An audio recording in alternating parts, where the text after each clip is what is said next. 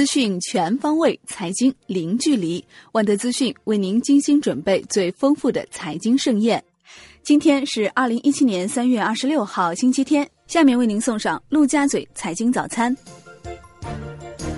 宏观方面，国务院副总理张高丽表示，继续推动中国东盟自贸区的进程，大力优化外商投资环境。预计未来五年，中国将进口八万亿美元商品，吸收六千亿美元外来投资，对外投资总额将达到七千五百亿美元。央行行长周小川表示，任何关税的安排都应该是支持而不是阻碍贸易。希望七月 G 二零德国汉堡峰会能看到关于自由贸易和全球化更清晰的表达。亚投行行长金立群表示。今年还将有十五个国家加入亚投行。中央环保督察组四月起将对湖南、安徽、上海等十五个以上的省市进行督查，二零一七年要完成中央环保督查在全国范围内的覆盖。国内股市方面，证监会副主席方星海表示，对 A 股今年纳入 MSCI 指数谨慎乐观，将了解辉山乳业事件。鼓励绿色金融指数发布，目前正研究可否对所有上市公司有排放方面的强制性披露要求。股转系统发布对协议转让股票设置申报有效价格范围的通知，三月二十七号起，采取协议转让方式的股票申报价格应当不高于前收盘价的百分之两百，且不低于前收盘价的百分之五十，超出该有效价格范围的申报无效。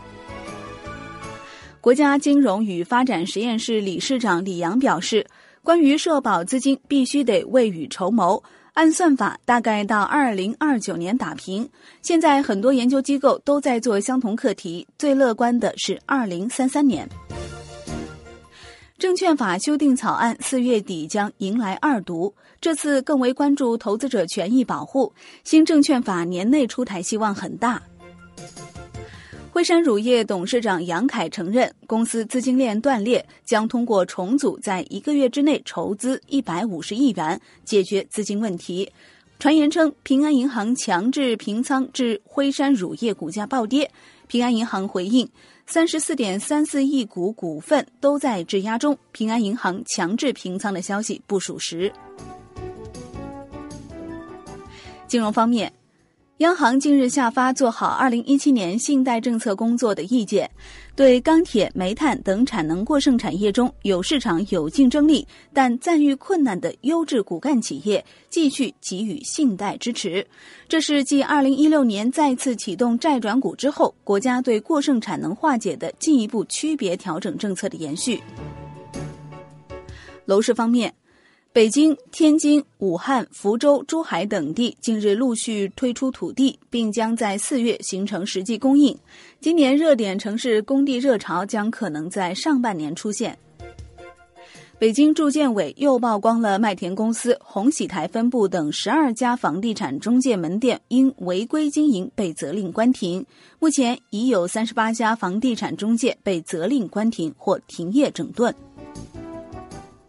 镇江楼市调控升级，取消外地人购房补贴，首套房公积金贷款首付款比由百分之二十调为百分之三十，二套房公积金贷款首付百分之六十。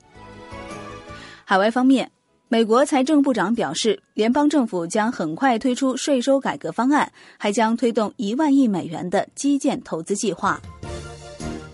乐视法拉第已停止在美国建设第二家工厂计划，会把精力放在北拉斯维加斯市正在建设的第一座汽车厂。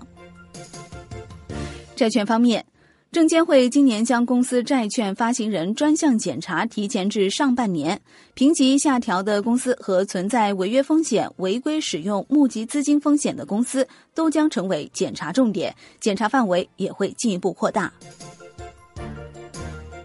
今天的陆家嘴财经早餐就是这些，感谢您的收听，欢迎大家关注万德资讯的微信公众号，您可以用更少的时间了解更精华的资讯。我们明天同一时间再见喽。